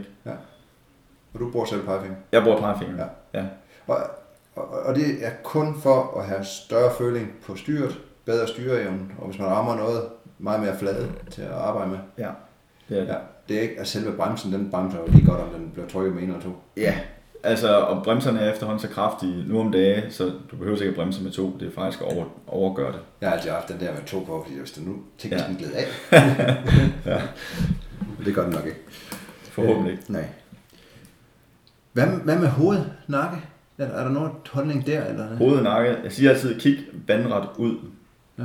Altså, når du sidder på mountainbiken, så skal du og kigge vandret ud. Jamen, det er måske 10-12-15 meter hen ad sporet. Ja. skal du minimum kigge hen. Fordi det er jo så smart, at når du kigger hen ad sporet, så kan du bedømme, hvordan sporet forløber. Altså sporets forløb. Du kan bedømme, om der er nogle større udfordringer, eller om der er et højre eller venstre sving, eller hvad der end måtte være. En bakke, en op- og nedkørsel. I stedet for, man er sådan, generelt har man tendens til at kigge lige ned forhjulet. Altså lige ned foran forhjulet. Sådan en eller to meter foran forhjulet. Men så ser vi bare ikke særlig meget. Nej. Du når ikke at gribe det i tid, hvis der måtte komme en eller anden udfordring. Og, og, og kører du også, kan du tage dig selv i, at, at, at dit syn, det vandrer også efter, hvor teknisk og farten. Altså hvis man er nede og, og kører op ad bak, og der er rød, og der er alt muligt andet, så, så kører synet måske tættere på, fordi det går langsommere, og man skal se sit spor, eller holder du altid sådan, at du, du er helt sikker på, at din krop nok skal huske, hvad du har set? Ja, jeg er så trænet, så øh, jeg, jeg ved, at synsfeltet, det som der er, altså hvad kan man sige, mellem brystkassen og det ud til, hvor jeg rigtig gerne vil kigge ud, altså de der 10-12-15 meter ud, der ved jeg, at min underbevidsthed optager, synsfeltet optager det, der måtte være, og så forhåbentlig vil korrigere mig udenom. Og det har jeg lært på sigt, at, at i øh, altså 99,99% af tilfældene, der vil min underbevidsthed korrigere mig udenom øh, om, om det, der måtte være imellem. Men, men altså, øh, man er, som, man er generelt tendens til at kigge på de helt store udfordringer. Ligger der en stor fed rod, så vil man kigge på den, indtil man har kørt forbi den. Ja. Så du vil fastfryse blikket på den store rod, eller den sten, der måtte være, indtil man har kørt forbi det. Det er ikke særlig fordelagtigt. Nej. Så man sådan set bare lade den sten være blind, eller roden være blind, så når du først har spottet den, så tænker du, så kigger jeg videre frem. Og skal Så kroppen nok hold, ja, så skal kroppen nok finde ud af det. Ja. For så sker det, hvis vi, hvis vi holder blikket på den rod, eller på den sten, jamen så slipper du først blikket, når du har kørt forbi. Ja. Og så ser du ikke, hvad der kommer. Så kan det være, der kommer et eller andet. Der står et træ, hænger en gren, eller en ny sten. Jeg har en anden oplevelse i, ikke det, men, men uanset hvad jeg har lavet, altså hvis vi fører over i min verden med skydning, Mm. det man kigger på, det er også det, man rammer. Ja, Så hvis man, hvis man kigger på den latterlige sten Ja. dernede, så er det den sten, man rammer. Hvad- Det er det. Fordi det er den vej, der er lige ud på kroppen. Ja. Så man skal kigge på ved siden af lortet, for Ja. at komme forbi. Og det er vel også det, du egentlig godt siger, at du, ja, der er en sten, Mm. Jeg har set vejen, jeg kigger Ja. fremad, Ja, og så, så glider den forbi. netop. Ja. Nå, Netop. Og jeg, interessant. og jeg tror, alle, der kører mountainbike, altid har prøvet, eller har prøvet at køre ud fra banen, og så står der lige præcis det træ eller den busk, de ikke vil ramme. Ja. Og så brager de ind i det. Så tænker de, det, det trækker jeg ikke om, det vil ikke om, det vil ikke om, det var jeg bang. Og hvad sker der? Det kunne jeg godt forestille mig. Øhm, nu, nu når vi snakker styr, jeg har bare lidt over det. Bredde på styr. Ja, bredde på styret. De, breder, de bliver bredere og bredere styrende. Jeg synes, at jeg ser nogle af de mountainbike, fordi min kæreste kører så meget, jeg tænker, de kan ikke engang komme igennem en dør, jo. Nej, men det er faktisk også, altså en, en dør, dørblad er jo gerne 80 bredt, Ja. nogen for det meste. Øh, og det er sådan set også det styrende er blevet. Ja. Øh, de ligger alt imellem moderne styre, som vi kalder dem, øh, 74 til 78, måske 80 Ja. cm bredde. Og går jeg ned på min gamle mountainbike, jeg bruger til at køre ind i byen, så, så er det 60 eller Ja, så er det 60, når den dur der. Og det er jo fordi, man har fundet ud af, at jeg tror, det, det, det starter lidt igen fra landevejscyklingen. Der vil du gerne være så aerodynamisk som overhovedet muligt. Ja. Så er der noget med, at du tager skulderbredden, og så fører du den ned til styrets bredde. Så giver det sådan alt imellem 40 og 44 cm. På mountainbiken, der starter man også i de små rækker. Der laver man en lille smule bredere. Der var man lidt mere modig og sagde, okay, vi går op på, hvad har det været, par 50 eller sådan noget, midt i 50'erne. Så det ved de så lige så stille opad, og nu er vi omkring de 78, 80 stykker. Og det er vel sådan en klassisk fagnbredde for en voksen person. Ja. Øh, en 78-80 cm. Har du nogen holdning til i forhold til, til skulderbredde? Eller er det bare, fordi man skal have et godt bredt styr, for det giver mere ro i, i styringen, eller hvad? Der er dels øh, bedre balance i bredt styr, og så er der også bedre styring. Nu kører jeg jo ikke ret meget mountainbike, det er jo ikke nogen hemmelighed, men jeg har jo en, der kommer ud i skoven nogle få gange. Men, men da jeg fik en med et bredt styr, Mm. Jeg tænkte bare, hvorfor fanden skal det være så bredt? når Ja, ja, jamen, Og det, ja. det, det, er ligesom, der er jo ikke den samme gode plads. Nej, det er der ikke. Så du Det også der selv gået op i det brede. Jamen det er Det er kun vanesag. Det er et spørgsmål om, om vane, og jeg kan godt se for, altså, for nogle år tilbage, der var sporene ikke bygget til de brede styr. Ja. Så der kørte man på træerne Ja. rigtig mange gange. Nu har de efterhånden fået skåret træerne væk, eller omlagt sporene, og så fået gjort plads til, at de brede styr kan være der. Okay, så, så det er også fuldt med. Ja, det er det. Men altså, der er så meget bedre balanceelement i de brede styr. Nu når vi virkelig nørd, Mhm. mm-hmm. så, så ser jeg jo mountainbiker lige styr. Altså, det vil sige vinkelret på cyklen. Hvis Ja. man nu ser over i touring og nogle specielle cyklerne, så er der flere og flere, der har en, en lille smule V-form. Ja. Og større og større V-form. Ja, Øhm, har du nogen, har du leget med noget? Har du nogen holdning til det? Jamen det har jeg. Altså, jeg tror, det er ergonomisk øh, en, en fordel at have lidt mere V på styret. Ja. Og det kan jeg også se inden for den ekstreme del af mountainbiken og konkurrence mountainbiken, at det bliver lidt mere V-formet. Ja. Øhm, fordi jeg tror også, at hvis vi bare rækker armene frem, og så prøver at tvinge vores, vores hænder eller vores håndled ind i en fuldstændig lige linje, det er lidt mere anstrengende, end hvis vi slapper lidt af, så vil de falde lidt mere ned i et V, Ja. tilbage i et V, eller et omvendt V. Øhm, så øh, altså, det er jo bare det, man leger med i, i mountainbiken og prøver at se, hvad der virker. Ja. Så kan det være om fem år, jamen, så er vi tilbage til det lige styre. Øh, og så igen om 10 år, så bevæger vi os tilbage til et V-formet. Nu tager jeg chancen for at stille et mærkeligt spørgsmål. Men når man nu ser cross, Mm-hmm. så, så, så er det jo racerstyrt eller mellemstyrt. Racerstyrt, der går lidt ud og sådan noget. Ja, Det ser man jo ikke mountainbike. nej. Er det, er det en regel, eller er det bare vane, eller er, er det andet styr? Jamen, jeg, jeg kan se, altså, i cross, der var det det klassiske gedebukstyre. Ja. Indtil, hvad var der, nogle hollænder og sådan noget, der fandt ud af, at gedebukke skulle så, Drejes skulle så ud. drejes Ja. ud. Så når Ja. man ligesom lægger sig ned i det, så får man en sindssygt bred. Ja, det gør man. Ja. Og øh, det er jo nok bare sådan som udvikling med. Har du, har, du, har du leget med sådan noget? Nej, Nej. nej. Jeg, jeg har tit tænkt på, at, at den virker meget... Altså, jeg tænkte, er der regler, eller er der et eller andet? Altså, Jeg ved ikke, om det er tilladt øh, at køre med i mountainbike. Øh, jeg ved helt tilbage, der, der for sådan noget, som downhill mountainbike var, var rigtig ung disciplin. Det er starten af 90'erne, slutningen af 80'erne. Jamen der tog man sådan set en helt almindelig mountainbike, uden affjedring. Så satte du pladehjul bag i, altså lukkede hjulet fuldstændig til, og så har du givet bogstyr på. Så det er jo definitionen af en downhill mountainbike på et tidspunkt. Det var jo sådan set bogstaveligt ned ad et bjerg, Ja. altså en lige linje stort set. okay. Ja, Det er voldsomt. Men det ser man ikke mere. Nej. Der er langt mere Det er kun de hastighedsrekorder. Ja, Sådan det. ja, Men det, det er kun dem, der har noget mod at leve lidt, der laver det. ja. Okay, jamen øh, det jo meget interessant. Jeg vil godt arbejde lidt mere styrt. Mm-hmm. Øhm, så ser man øh, helt klassisk greb, rundgreb, altså det vil sige, Nå, rundt ja. der, hvor man holder, man ser Ja. med flaps, Mm-hmm. man ser med, øh, hvad hedder de, ude i siden, hvor man Ja, kan holde på. horn. Horn, Ja. hvor, hvor, hvad siger vi der? ja, hvad siger vi der? Øh, det skulle snart gøre spørgsmål. Jeg synes, at, at tilbage til det med, at vi- ikke skal have noget vægt på styret. Så Ja. kører du mountainbike, så skal du holde dig til det klassiske rundgreb. Uden at kunne, som du siger, siger med flaps på. Altså, det er jo på en eller anden måde for at skåne håndledet. Ja. og for at ikke du skal få sovende hænder. Men det er lidt mere kompleks alt det der.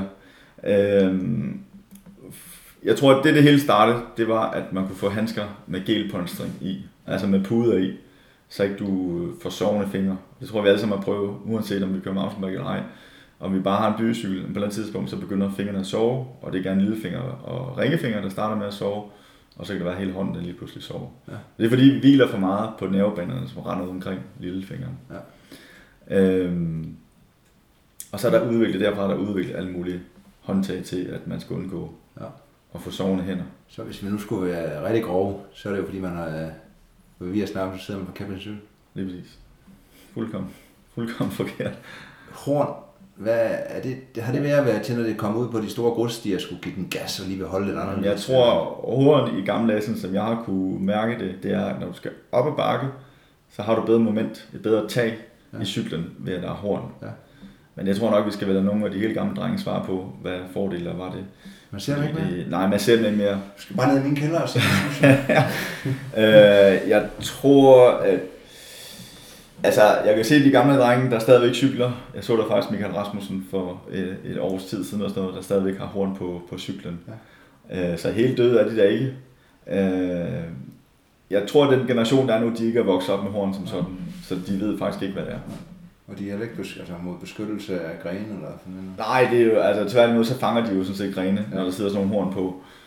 Så det, det vil være lidt en grim oplevelse at blive fanget af et træ. Det kan du huske, dengang jeg begyndte at køre, der var der flere, der snakker om, at deres horn lige har taget en gren eller et træ eller sådan noget. Så drejer man. Ja, så drejer man altså ufrivilligt. Men, øhm, men jeg tror sådan set, at, øhm, at hornene har helt klart en, en effekt. Hvis vi snakker lidt mere på cyklen gear, Mm-hmm. så ved jeg, at øh, det er jo en større regionsnak. Skal Ja. man have en kling foran? Jeg synes, man skal have tre. foran, for det er væsentligt nemmere, at man kun skal betjene gearne bagpå. Ja. Når du også skal have, have betjening af gearne foran, der er jo typisk to eller tre klinger, der skal betjene, så bliver det lidt forvirrende. Og specielt hvis du er nybegynder. Så hvad var det for? Det var højre venstre side, jeg skulle skifte. Ved der kun er en klinge foran, så er det kun bagpå, det handler om. Altså, så er der kun et gearskifte at tage højde for. Hvad synes du så med antal af gear? Er Kører du 11 gear, altså 11 speed? Eller Jamen, øh, 10? Eller? Ja, altså det er jo det er helt moderne, det er jo 12 speed, altså 12 gear Ja. ja. på en mountainbike. Jeg tror, at inden for landevejscyklen, der er de oppe på på 13 gear nu bagpå. Men ja, det, det skal også passe på, ikke, at det tager overhånd, og det bare bliver den, der kan lave allerflest gear bagpå. Ja. Jeg erfarer selv, at sådan set bare ved 10 gear, altså, så har du stadigvæk alt for mange gear. Ja. Inden for down mountainbike, der er de gået ned til 7 gear. Ja. Og hvis jeg skulle bestemme noget, så ville 3 gear være tilstrækkeligt inden for down mountainbike. Og jeg tror, med en ret udveksling, så vil vi også ligge på en, måske en 9 gear eller sådan noget til almindelig mountainbike. Ja. Netop fordi der ikke er så mange altså, Det er lidt tonsested. fros. Det er lidt fros, alle de gear der. Tænker du også en klinge foran på grund af altså, teknisk nedbrud? Eller i teorien, hvis man ikke bruger den, så, så kører det vel lige så godt? Eller tænker du, der er bare mindre at gøre ind? Teknisk nedbrud sker ikke nu om dagen. Hvis du, hvis du vedligeholder din cykel, øh, og øh, ja, så, så, så, ja, du behøver kun en klinge foran. Ja. Og lad være med at tænke på et eller andet. Ja, lige præcis. Nu prøver jeg at bevæge mig lidt rundt. Vi har der, jeg ved også, at øh, affjedring, Ja. det er jo næste region. Ja, Skal der være affjedring på en cykel? ja det skal der. Okay. Det skal du er ikke øh, helt overskud. Nej, Nej. men jeg vil så sige, jo bedre du bliver, så skal du faktisk prøve at køre med mindre affjedring, for så finder du ud af, hvor koncentreret du skal være i din køreteknik. Ja. Altså en, for mit vedkommende, der synes jeg, det er sjovt at ligge og køre på min, øh, på min hardtail, som det hedder. Altså kun med en affjedet forgaffel. Og så har jeg gerne pumpet forgaffelen så meget op, så den stort set ikke kan give sig. Ja. Fordi så er jeg tvunget til at udføre min køreteknik konstant, så kan jeg ikke være doven og lukrere på min affjedring, ligesom hjælper mig. Så affjedring hjælper virkelig meget. Affjedring hjælper rigtig meget. Hvor, hvor meget synes du, du skal... Altså, Jeg siger gerne, en, en moderne mountainbike til danske forhold, det er en fuldt affjedret mountainbike, altså en, hvor der er affjedring både foran og bagpå. Ja. Og så ligger det omkring 120 mm affjedring både foran og bagpå. foran og bagved. Okay. Så har du en, en fornuftig mountainbike, der kan køre stort set alle spor hjemme Ja. i Danmark. Hvad, hvad er så med affjedring på begyndercyklen? Der får man jo ikke affjedring bagpå til en 28. Nej, det gør du ikke. Der skal du op og give en 12-13.000, Ja. tror jeg, for at, at få affjedring bagpå. Øh, men jeg synes stadigvæk, man skal starte omkring 7.000 kroner, hvis du er fuldstændig grøn i mountainbike. Altså det kunne være, at man har en, en fortid som mig, hvor du kører motocross, eller du har en anden dynamisk sport, øh, skiløb, rulleskøjt, eller hvad kan det være. Men, øh, men, men hold på, øh, på de 7.000 kroner, Ja. og så komme ud og køre. Og så affjedringen i dag, den, den, altså, den vejer jo et eller andet, kan man sige. Ja. I forhold til en hardtail. Altså, sporene, det, det gør ikke noget, eller hvad? Nej, for den hjælp, du får fra affjedringen, Den, den udligner den vægt, der måtte være ekstra. Ja. Og hvad nu, du- nu siger det kan jeg ikke undgå selv at se, når jeg nogle gange er med i skoven, altså sporene bliver mere med bygget. Ja, Altså man går fra, hvad jeg tænkte mountainbike, det var igennem nogle spor og altså mudder og alt muligt. De bliver mere og mere bygget, grus, broer, alt muligt andet. Gør det også noget ved, ved cyklerne? ja. det gør det. Altså, øh, det, det gør, at du rammer underlaget hårdere, hvis det er, du, du udnytter øh, de ting, der måtte være bygget. Så det vil sige, at affedring kan også komme dig til hjælp der. Ja. Hvad, nu har jeg ikke så meget forstand. Hvor affjedringen kan sidde mange steder bag på en cykel, ikke? Jo, og det er ligesom det er forskellige mærker, hvordan de vælger ja. at placere affjedringen. Ja. Ja, og, og for den virkelig, man kan se også nogen, der har sådan en mini-affjedring i sadlen. Ja. Hvad, ja. Jamen, det er jo bare en billig måde at få det ekstra affjedring på. Ja. Ved at man køber en sadelpind, der er, der er affjedring i. Ja. Det er primært noget, man ser på touringcykler. Ja. Altså folk, der kører masser af grusveje og kører flere, næsten flere hundrede ja. kilometer om dagen, de har ligesom en affjedring i sadlen. Ja. Jeg har bare altid tænkt, at det måtte give sådan lidt mærkeligt i forhold ja. til trådet. Det, altså det, ikke den samme afstand. Øh, men, øh, men jo bedre du bliver til at køre mountainbike, så vil du gerne have fuld affjedret ja. Øh, cykel. Og så er det lidt op. Dengang jeg begyndte at cykle mountainbike, der sagde man altid, jo tættere bagdæmperen var på krankboksen, jo mindre vil du påvirke cyklen, eller affjedring, når du træder ja. i, uh, i cyklen. Og, og nu du ved godt, nu går vi hen i de små ting, så har man mm. nogle gange noget reservedel og sådan noget med. Ja. Nogle spænder den jo under sadlen, ja. nogle spænder det på stillet, nogle har det på kroppen i en lille rygsæk og sådan der. Har ja. du egentlig noget holdning til det, når det er så lidt vægt? Hvor det er henne på cyklen? Nej, jeg synes, man skal have reservedel med, så man kan hjælpe sig selv, hvis man kommer ud ja, af en situation. lap og ja, sjange ekstra. Kædeled og der, øhm, der findes en masse gode YouTube-videoer, og også øh, både danske og udenlandske, som ligesom definerer, hvad man skal have sin, øh, sin rygsæk, eller sin sadeltaske, eller i baglommen. Ja. Eller hvad Hvor placerer du selv? Jeg har det med en rygsæk, når jeg kører. Ja. Vand? Har du det i rygsækken, eller har du det i en dunk på cyklen? Øh, både og, vil jeg sige. Ja. Øhm, er det også noget med vægt? Eller er det bare, hvor, nej, det, hvor meget det kan være? Ja. Fordi affjedring stjæler jo ofte, ofte en flaske. Ja, det gør den. Og nogen kan ikke lide at køre med rygsæk, så kan man få de der drikkedungslignende beholdere, hvor du så kan sætte den i en cylinderform, hvor du kan sætte den i, øh, i drikkedungsholderen, og så har du det som en lille værktøjskasse. Okay. Ellers så kan du få et mavebælte, eller du kan have det, hvis du har en, øh, en, en trøje på med lommer i, så kan du have det i lommerne. Ja. Man ser flere og flere, der kører med rygsæk, også fordi de skal lige have en trøje med, og der skal Netop. lidt med, og nogle har rygskjold i. Ja, ja, ja, og nogle har knæbeskytter med, og så videre. Ja. Men, øh, men ja, der er altså nogen, der ikke kan lide at køre med rygsæk, fordi de flager rundt. Ja. Men så vil jeg sige, nutidens, eller de moderne mountainbike rygsække, de er efterhånden festende, sådan, så de har svært ved at bevæge sig, når du cykler. Ja. Nu har vi været godt rundt på cyklen. Har du mere til, du lige tænker, hvorfor har vi ikke snakket om det på cyklen?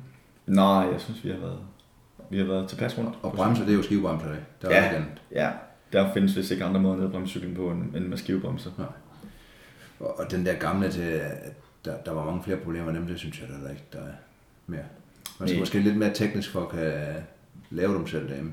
Prime Nej, tværtimod. Det er faktisk nemmere at skifte. Nej, klodsen er ja. nemmere at skifte, men jeg ja. tænker mere at prime dem og alt muligt andet. Nå, ja. Altså, det kræver alt er selvfølgelig nemt, når, når du kan det, når du mestrer det, men, men jeg tror, at helt teknologisk set, så er det nemmere at have med en skivebremse at gøre, end det er med en gammeldags kabeltrukket øh, fældbremse. Ja, det er altså, jeg har begge. Så det kan man betrygge sig selv med. Ja. Jamen, så synes jeg, vi har været rigtig godt rundt på cyklen. Mm-hmm. Øh, og også teknik i, i den henseende. Øh, hvis man nu skal udvikle sig på cyklen, og det ikke nødvendigvis skal på cyklen, hvad, altså, hvad, hvordan synes du, altså, er, er den gode måde at blive på cykel? Er det kun cykel, eller skal man også lave andre ting? Nej, man skal klart lave andre ting. Altså, hvis man bare cykler og cykler og cykler, så, så tror jeg ikke, der sker sådan særlig meget, fordi man kommer i en eller anden øh, sort hul, hvor der ikke rigtig sker noget. Øh, hvor det sådan set går tilbage, din udvikling. Så jeg synes, man skal hente inspiration alle mulige steder fra. Man skal prøve sådan at bryde mountainbike ned og spørge sig selv, hvad er mountainbike? Jamen, som jeg sagde lige før, jeg ser mountainbike som værende konstant balance. Altså, og det, jeg har gjort rigtig meget, det er at træne min balance. Ja. ja. det kan man træne på rigtig mange måder. Man kan jo starte med at hoppe rundt i sofaen og se, om, om man kan holde balancen ved at hoppe 10 gange. Øh, så kan man måske starte med at stå på et ben. Øh, det jeg gjorde, det var, at øh, jeg fandt de der gymnastikbolde, Swissball, som det hedder på internationalt. Ja. Øh, nogle kalder dem pilatesbolde. Ja. Men jeg tænkte sådan, okay, jeg har set en ligge på knæ. Jeg tænkte, det vil jeg også prøve, fordi det ved jeg, det kan gavne min balance til mountainbiken. Og derfra så tog det sig stille og roligt trin, med at jeg kunne lære at ligge på knæ, og lige pludselig så kunne jeg stå op på bolden, og så kunne jeg stå og lave øvelser på bolden, og nogen kan da stå op og jonglere på bolden. Men altså, jeg vil næsten mene, at man bør, hvis ikke man har sådan en gymnastikbold i sit hjem, så få fat i en. Ja. Mækkerne kan man prøve at sidde og se, se fjernsyn på den, og bare det at sidde på det kan være ud, sidde på bolden kan være udfordrende for nogen. Ja. Så derfra kan man prøve at finde et, bord at holde i, og så prøve at lægge sig på knæ. Så man får det mere finmotorik i, i det hele balancen. Netop. Ja. Netop. Hvad med, hvad med styrtræning? Styrketræning. Jeg har altid fokuseret min styrketræning på, på fire hovedområder. Ja. Og det er lænden, det er kåre, og det er skuldre, og så er det ben. Ja. Så og den rækkefølge. Ja. Lænden er, tror jeg, det mest oversette øh, muskel, øh, du træner. Du træner rigtig meget ben, og du træner rigtig meget kåre. Men, men lænden er trods alt, som vi snakker om tidligere, det er den, der holder hele din overkropsvægt. Ja. Så en stærk lænd er lige med, at du kan holde længere tid på mountainbiken. Hvad er din primære øvelse til land? Men primært det er de gode gammeldags rygbøjninger, Ja. hvor du ligger ned på... på, Højt stativ. Eller det er en flat gulv. der er bare fladt gulv, Ja, og så op. og så op, og så prøv at løfte navlen fri, Ja. og eventuelt lige holde den et sekund eller to. Og når du, ja, du kan også vende om, så er det ben, når du løfter. Du løfter navlen fri. Ja. Det, det kan alle gøre. Det har alle har stuegulv til. Når du siger styrketræning, er det så primært kropsvægt, eller er det... Ja, altså man kan jo også godt tage god gammeldags øh, vægte med, hvor du laver nogle, nogle squatøvelser og noget dødeløft og hvad det ellers måtte være. Ja. Øh, det giver også en vis selvtillidsboost, at du kan mærke, at du har en lille udvikling i, i dit vægtløftning. Ja. Men altså, har man ikke mulighed for, har man presset hverdag og ikke mulighed for at komme i træningscenter, så kan sådan noget som, som, som frie squat-øvelser, altså air squats, som man kalder det hjemme på stuegulvet, øh, det kan være en rigtig god, øh, rigtig god hjælp og nogle øh, rygbøjninger. Jeg træner stort set kun kropsvægt, og jeg har nogle benprogrammer, hvor jeg nemt kan strække mig selv Ja. i, i forhold til, til det andet. Eller, der er både indbindelsesøvelser og alt muligt Og ja, altså jeg er også tilhænger af, at man bruger sin egen kropsvægt. Ja. Så øh, der er ingen undskyldninger, og man, jeg tror alle sammen har et stuegulv. Ja. Der findes faktisk nogle fantastiske sider, synes jeg. Øh, noget, der hedder Gold Medal Bodies, Ja, og en, der hedder FAQ Fitness, ja, som i Australien, som der laver nogle fantastiske programmer. Øh, nu kan jeg også linke til, hvis nogen spørger. Men, øh, meget gerne. Altså. Øh, jeg ved også, du laver yoga. Ja, det gør jeg. Ja, Det er, jo, det er jo desværre sådan, at kroppen går i forfald, jo ældre vi bliver. det kan Øh, og jo mere sport man dyrker, jo, jo mere øh, medtaget bliver kroppen også af, af den sport. Og jeg fandt jo ud af øh, for en fem år siden, at når jeg cyklede på en mountainbike, og jeg ikke har trådt rundt i pedalerne, så når jeg bare stod og hvile i pedalerne, og havde den der fodposition, som man kalder det, eller benstilling, så stod jeg altid med mit, med mit højre ben bagud. Så det jeg stod primært at hvile på mit højre ben. Øh, og det forplantede sig også, når ikke jeg sad på cyklen. Så hvis jeg bare stod og snakkede med en anden person, og jeg tog mig selv i og kiggede ned på min fodposition, så ville jeg stå med mit højre ben længere tilbage Ja. end mit venstre. Og så tænkte jeg, hold da op. Det her, det er ikke særlig godt, fordi jeg kunne faktisk kun køre i den pedalstilling, altså hvor jeg har højre fod bagud. Ja. Så tvang jeg mig selv til at køre den anden med højre fod foran, og venstre fod bagud. Og det var noget af en udfordring. Så har du slet ikke balancen med. Jeg havde slet ikke balancen. Øhm, og så måtte jeg jo derfra ligesom finde ud af, hvad der skulle til for at rette kroppen tilbage. Og så fandt jeg ud af, at yoga var et øh, rigtig godt alternativ til at, at, få, at få rettet kroppen ud. Så, øh, så det gør jeg rigtig meget i. Og, og man kan sige, yoga det er jo sådan set bare god gammeldags udstrækning. Ja, jeg laver rigtig meget yoga selv. Men, men jeg tænker også sådan, jeg er også med gymnastik i før, det er sådan kaptajn Jensen gymnastik, det er Mm. hårdt, og det kan Ja. yoga også godt være. Sagtens, Ja. ja. Er det noget bestemt slags yoga? Nej, der er jo så mange yogagrene. Jeg Ja. synes, at man skal prøve så mange som muligt. Øhm, og på den måde prøve at, at, at, at smelte det sammen, og så dyrke den form for yoga, man vil. Laver du, øh, hvad laver du?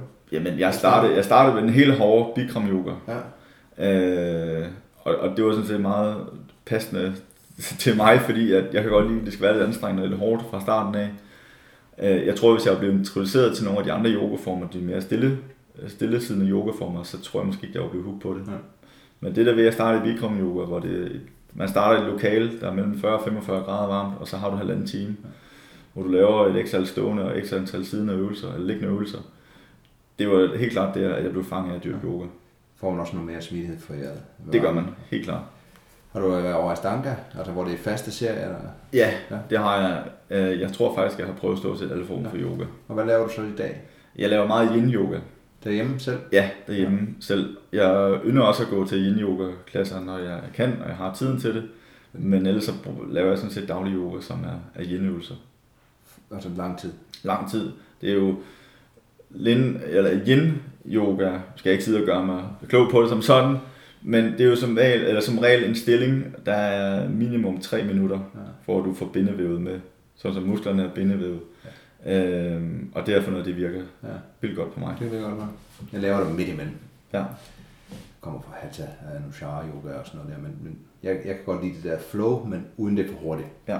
Og så laver jeg mine egne programmer af det. Og så de lange stræk, dem er jeg ikke så god til, men det er oftest der, hvor jeg, hvis jeg nu skal se en eller anden øh, serie, eller noget, jeg godt kan lide at se, så kan man jo godt sidde i en stræk Bestemt. og, og glo der samtidig. Ja, så sidder man heller ikke og, og får så af sig selv, når den virkelig begynder at brænde. Og jeg kan selv tydeligt mærke det, hvis jeg, jeg bliver lidt doven i en periode, og ikke har lavet det og sådan noget der. Altså, Ja. den, den, Det går det går i kroppen. Ja. Er der andre ting, du dyrker for at blive bedre på cykel? Ja, det er det jo nok. Det er, jeg gør nok lidt ubevidst. Men, men jeg vil sige, balanceøvelser, lidt øh, styrketræning og, og så øh, og yoga, Ja. er det, ligger mit, mit, mit fokus på. Ja. Ja. Så selvfølgelig også kosten. Det er Ja. jo nok det, det første, man kan gøre. Det er at have en, en, en sund kost. Der tror jeg allerede, at hvis man samtidig ønsker, at nogen de tager mountainbike som vægttab. Det er jo også rigtig godt, men tager man også kosten med, så kan det blive endnu bedre. Nu når du lige siger vægt, hvad, hvad, tænk, gør det, hvad, hvad gør vægt, altså nu ved jeg godt, hvis man er overvægtig, men, men hvad tænker du, en, en god en pro mountainbiker, de er jo ikke de største mennesker i verden. Nej, det er det ikke. Det kommer an på, hvilken disciplin man tager med mountainbiken. Men hvis man lige sådan kigger på skiløb, så er der også væsentlig forskel på dem, der løber langrend, og dem, der løber super G, styrtløb og så videre. Og sådan er det faktisk også inden for mountainbike. Jamen, dem, der kører langdistance, sådan noget som maraton og almindelig cross country, sådan noget, den olympiske disciplin af mountainbike, de vejer jo ikke alverdens. Altså, det ligner jo så lidt en Tour de France-rytter. Hvorpå, at jo mere ekstremt det bliver, sådan noget som downhill mountainbike, jamen så kræver det også en vis eller form for muskelmasse, fordi muskelmassen gør jo også, at den måske kan hæmme dig fra at få nogle, nogle, nogle skader. Ja. Og, og det fører mig egentlig over til, til ja, hvad veje man kan tage i mountainbike. Altså, der er jo ingen tvivl om, at, at, at når man ser de ekstreme ting på Facebook, det er downhill, hvor de kører pænt stærkt Ja, nedad. ja. Det er som om, de ikke har brug for den bremse der. I hvert Mm, fald. nej, nej. Øhm, og så er der jo den tekniske vej, og der, der er alle mulige andre veje. Ikke, hvad vej du tænker sådan, man kan. Det er jo, altså, det, det, man kan jo rigtig meget, hvis man bare følger med strømmen, så kører vi det i Danmark, som hedder trail mountainbike. Ja. Altså sådan noget, hvor der er lidt hop, og det, som du også var inde på tidligere, at det er jo meget bygget, øh, som man vil sige i udlandet, så er det man-built. Øhm, og, øh, og, og så de forhold, vi har herhjemme, jamen, så bliver det trail mountainbike, hvor du kører lidt op, og du kører lidt ned, og lidt hen, og så videre. Øh, og, og så kan man søge til, til udlandet. Du kan, det er meget nærliggende for, for danskerne at enten tage til Valåsen, lidt op i Sverige, eller tage til, øh, tage til Harzen og køre de, de bikeparks, man kalder, om, eller man kalder det, hvor, de, hvor man typisk tager en lift op. Altså det er et skianlæg, der er omdannet om sommeren. Når sneen er smeltet, så under sneen, der er det så bygget mountainbikespor. Og øh, så kan man tage skiliften op med sin cykel, og så kan man trille ned over mountainbikesporene. Øh, og så er det så ligner det faktisk meget godt den form for mountainbike, vi har hjemme, hvor det bare konstant er et fald på. Ja. Og det er det, man vil kalde lidt for et enduro mountainbike eller downhill mountainbike, Ja. afhængig af hvor vildt det skal være. Og der findes selvfølgelig også cykler, der er bygget til kun at køre downhill mountainbike ja. eller enduro. Og er det stadigvæk mountainbike for dig, når man nu ser dem her, der går, det er mere i udlandet, hvor de går ud og bygger deres egen spor, og så er det et kæmpe hop, og op og køre på siden, og alt muligt andet. Ja, det er, det er stadig mountainbike. Så længe altså, der er knopdæk på, og, og man træder pedalen, Ja. så er det stadig mountainbike. Jeg, øh, det, er jo, det er jo også afhængigt af, hvilken temperament man har. Øh, jeg synes, at man skal, man skal prøve de discipliner. Jeg synes det er helt klart, at man skal prøve at tage til, tage til Valleåsen, som kun ligger øh, to timer her fra København, hvor vi sidder i. Eller også så skal man, hvis man øh, bor i Jylland eller Fyn, så skal man køre til Harzen Ja. og prøve mountainbike dernede. Og nu ved jeg, at der er rigtig mange danskere, der står på ski, og det er jo sådan set ligesom at stå på ski og køre mountainbike. Det er jo sådan set bare sommerskiløb. Ja. Perfekt, så man går mange. Så ved jeg også, at, at, at i din verden, nu siger du, at der er jo ingen tvivl om, at vi kan godt gøre det reklame. Det var Mountainbike Academy. Du laver også ture, altså mountainbike ture. Ja. Og det synes jeg også, jeg hører rundt omkring klubberne gør, og der er meget populært. Hvad, hvad, hvad siger du? Er det for at komme ud og opleve noget lande med det, eller er det igen for at blive teknisk bedre? Eller hvad? Altså, i mit regi, der er det klart for at blive teknisk bedre. Ja. Selvfølgelig er det også at få en oplevelse og komme derhen, hvor der er nogle fede spor. Og få de kompetencer til, det kræver at køre på de, på de, på de gode spor. Ja. Øh, det, det startede sådan lidt med, at jeg var træt af at læse på Facebook. Hver gang alle mine Facebook-venner har været ude at køre i udlandet, så har de måske kørt en eller to, allerhøjst tre dage, og så har de væltet og knække kravbenene. Eller på den anden måde gjort skade på sig selv, så ikke de kunne køre mere. Så tænkte jeg, simpelthen gøre noget, fordi jeg vil rigtig gerne have, at folk skal komme ud og have den oplevelse, og de skal køre øh, i de der bikepark, der er i Alperne, eller hvor end de måtte være henne i bjerg, bjerge i landet. Mm, men ja, mit hjerte brænder virkelig for, at de skal få en lige så fed oplevelse, som, som vi andre kan have. Øh, Så ved at give dem noget køreteknik, når vi er ude på de ture, jeg arrangerer, jamen det hjælper dem til, at de bliver bedre på mountainbiken, og de bliver bedre til at, at mestre underlaget. Hvor lang er det tur? Og de er typisk en uge, en Ja. uges varighed. Så man kommer ud og ser nogle andre spor og nogle andre lande. Og... Køre med nogle lokale guider og Ja. ja. få noget undervisning af mig. Ja. Og også prøve at gøre det så turistisk som muligt, altså fordi folk er jo på ferie, så det skal nok ikke bare være slavepiskeri hele ugen Ja, igennem. nej, altså, god mad og afstand. Og... Ja, lige præcis. Ja. Ja. Prøve at opleve, opleve noget lokalt. Ja. Og så det der med at have en uge koncentreret. Det En jeg, uge alle koncentreret og kan mærke en udvikling, for man kan jo tydeligt mærke forskel på de spor, man kører i starten af ugen, til de spor, man kører i slutningen af ugen. Ja. Det er, at man bliver rigtig bedre på cyklen, og det gør jo, at, øh, at man kan køre forhåbentlig nogle, øh, nogle lidt svære spor, end da man kom. Og hvis vi nu tager udgangspunkt i dig og de kurser, du udbyder, for der er selvfølgelig andre også, men, men, men det, hvad, hvad, hvad slags kurser kan man komme til ved dig? Jamen, man kan komme på alle typer kurser. Ja. Øh, jeg plejer gerne at arrangere nogle forløb, sådan for, for, enten for sæsonstart eller for sommerens afslutning. Ja. Man kan så tilmelde sig. Det er ligesom det, folk vil have. Nu, nu til dags, det er, at de vil godt have noget forløb, hvor de kommer og får noget, noget træning, og de kan mærke noget udvikling. Ja. Det der med, at man bare arrangerer et, øh, et kursus, og så er det det. Det er folk ikke så meget tilhængere af, for de vil gerne kunne mærke en udvikling. Og igen, folk de har en presse hverdag, så det er måske sparsomt, at de kan komme ud og træne med dem selv, og træne på de teknikker, de lærte på det ene kursus, men ved de kommer på et forløb, så er der lidt større chance for, så når det får repeteret nogle, nogle gange. Så, Ja. så din kurs, det er lige fra en time til... til Ja, man altså maksimum, maksimum tre timer Ja. ja. per kursus. Ja. Og så er der måske et kursus, det kan være fire gange, eller? Ja, typisk. Ja. Typisk. En, okay. en fire gange. Ja. Så kan det også holdes ned i nogenlunde fordelagtig pris. Ja. Og, er det sådan en til en, eller er de fleste man eller er det klubber, der ligesom siger, nu vil vi gerne have en ind? Og, Nej, klubberne kører deres eje, Ja. altså, og det er jo sundt, at klubberne gør det. Øhm, og øh, så er det det, at man vil køre med på klubbens øh, undervisning, det synes jeg helt klart, man skal gøre. Øhm, der er også, øh, altså så er der sådan nogle private udbydere som mig, hvor jeg, hvor jeg tager et, øh, et beløb for det. Jamen det tror jeg bare, man skal gøre op med sig selv, om man kun vil give sit klubkontingent, og så får man træning derfra, eller man vil ud og se, hvad der byder sig. ja.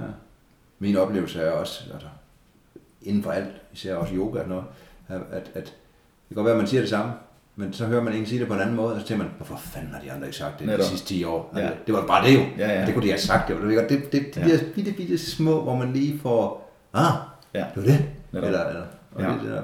Og de i, bund og grund underviser det samme, men det er mere den måde, vi formidler det Ja. på. Så øh, ja, altså ud at prøve så mange undervisere som overhovedet muligt.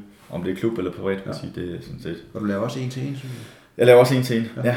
Hvis Det nogen gør. skal have sådan en eller anden... ja, hvis nogen virkelig bare gerne vil opleve udviklingen too high, og øh, er måske en lille smule egoistisk, at det bare skal være mig, mig, mig, mig, Eller så har er et, det, et eller andet, de har svært med. ja, Som de ikke netop, så er det et øh, fantastisk tilbud. Det Ja. koster selvfølgelig lidt ekstra, når Ja. det er en til en, Ja. men øh, jeg synes selv, det er godt givet. Så er der ro på. Så er der ro på. Ja. Fantastisk. Jeg synes, vi har været øh, rigtig godt omkring. Mm. Øh, et sidste sådan afrundende spørgsmål. Nu, nu sagde du tidligere også, at du øh, havde været skiinstruktør, Ja, og du har kørt motocross ja. og alt muligt andet. Øh, synes du, at er der en god synergi med alt det der? Altså, har, har du kunnet tage meget med dig fra ski over mountainbike? Og, eller er det bare kropsforståelsen generelt, du synes, der har været godt at tage med? Nej, jeg synes, det hele det overlapper hinanden. Ja. Altså, vi, vi har en krop, og har du forståelse for kroppen, så kan du stort set bevæge dig hvilken som helst type idrætsgren. Ja. Øhm, fordi det handler om, at vi tager udgangspunkt i kroppen, ellers er det ikke rigtig noget, der kan fungere. Og man har en hurtig indlæringsevne, når man kan bruge sin krop. Ja, Fordi man, nå okay, jeg skal det, okay. Og andre, de, de, de, de skal lige lære hele nervesystemet dernede til. netop. Ja. Netop og nu er det primært øh, kvinderne, som, som rider eller har reddet og kommer og vil køre mountainbike, jamen de har så, altså de lærer det så hurtigt ja. at køre mountainbike. Fordi de, sådan som man sidder på en mountainbike, så sidder du også på en hest. Ja. Okay. Og øh, folk, der danser, jamen, de har jo den der ranke statur. Ja, og de og, har balancen ned igennem ja, kroppen. Ja, ja. Ja trampolinspringer igen og så videre. Ja. Altså, det, det handler om, at har du forståelse for kroppen, så kan du få alt til at lykkes. Ja. Kommer der en stiv fodboldspiller? Jamen, det må der mange af.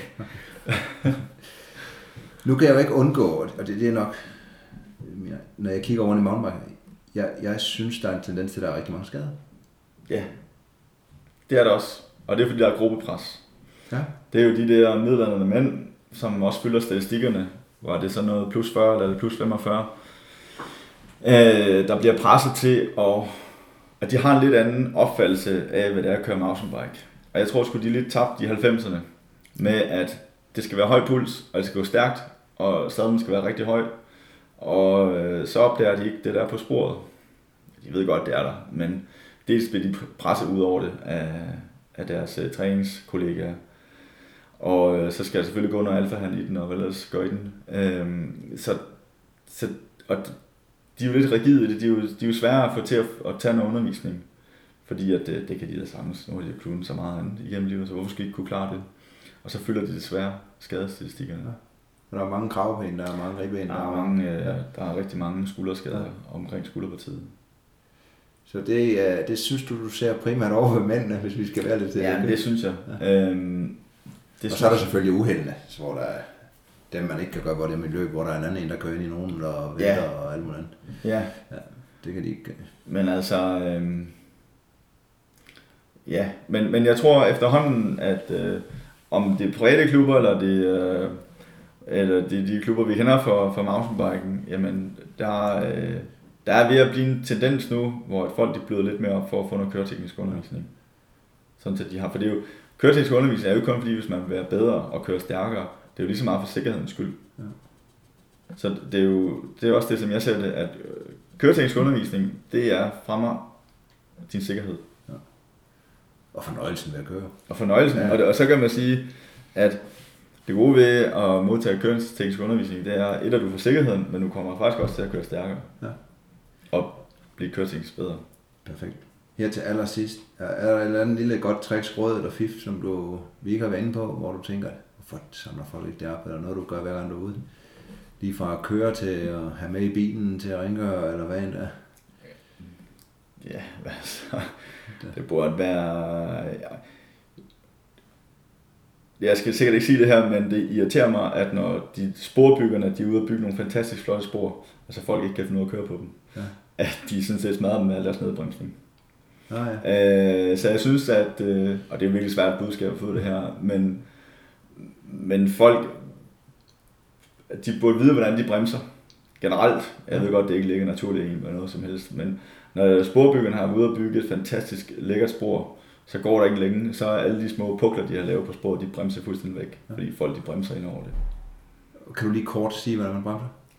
Du bremser inden en forhindring, inden ja. en given forhindring. Du bremser der, hvor det er fladt. Og lige. Ja, og lige. Og så må du tilpasse farten, så du kan trille over eller igennem forhindringen. Ja. Lige sådan i sving. Du bremser også inden sving. Og slipper bremsen rundt. Ja, netop. Aks, aks. Nu, nu kender jeg ikke det for den. Nu kender jeg det fra køretekniske kurser. Mm. Bremser hen mod sving, mm. accelererer ind igennem svingen. Netop. Så du kommer ud med fart igennem svingen. Ja. Og det er nok det samme. Fuldstændig. Ja. Uanset om det er et sving, eller det er et hop, eller hvad det måtte ja. være hvis ikke man evner at hoppe på hoppe, jamen så brems inden hoppe, ja. så du triller ind over hoppe, ja. eller kører udenom hoppe. Og ikke siger ja. over det.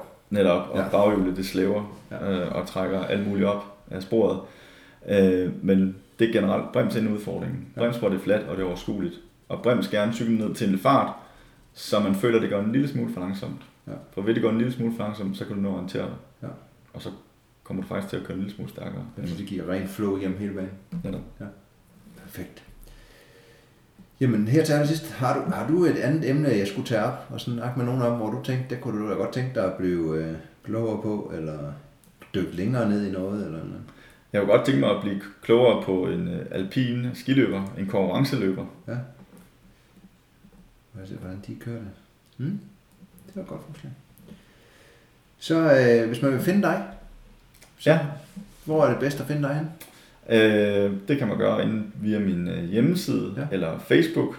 Og hvis vi skal Og det hedder Anvise. MTB Akademiet. ja, Ja, jeg skal nok linke i bunden af artiklen. mtbakademiet.dk. Ja. Man kan også finde mig under madsvejdemann.com.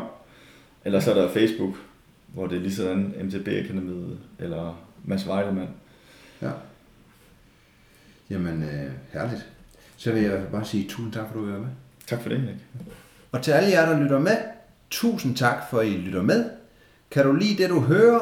Kender du nogle andre, der kan bruge det? Så del endelig det her podcast med dem på mail, Facebook. Send podcaster til dem.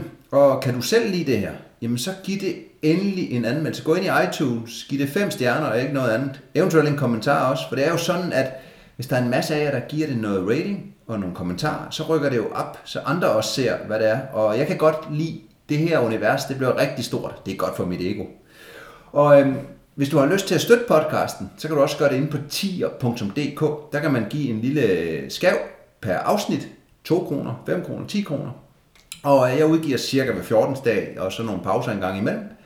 Og øh, til jer, der gør det, tusind, tusind tak for, at I vil støtte det her. Det gør, at jeg lige kan forny mit udstyr, og få lidt brændstof, når jeg skal fare rundt og interviewe alle mulige andre forskellige.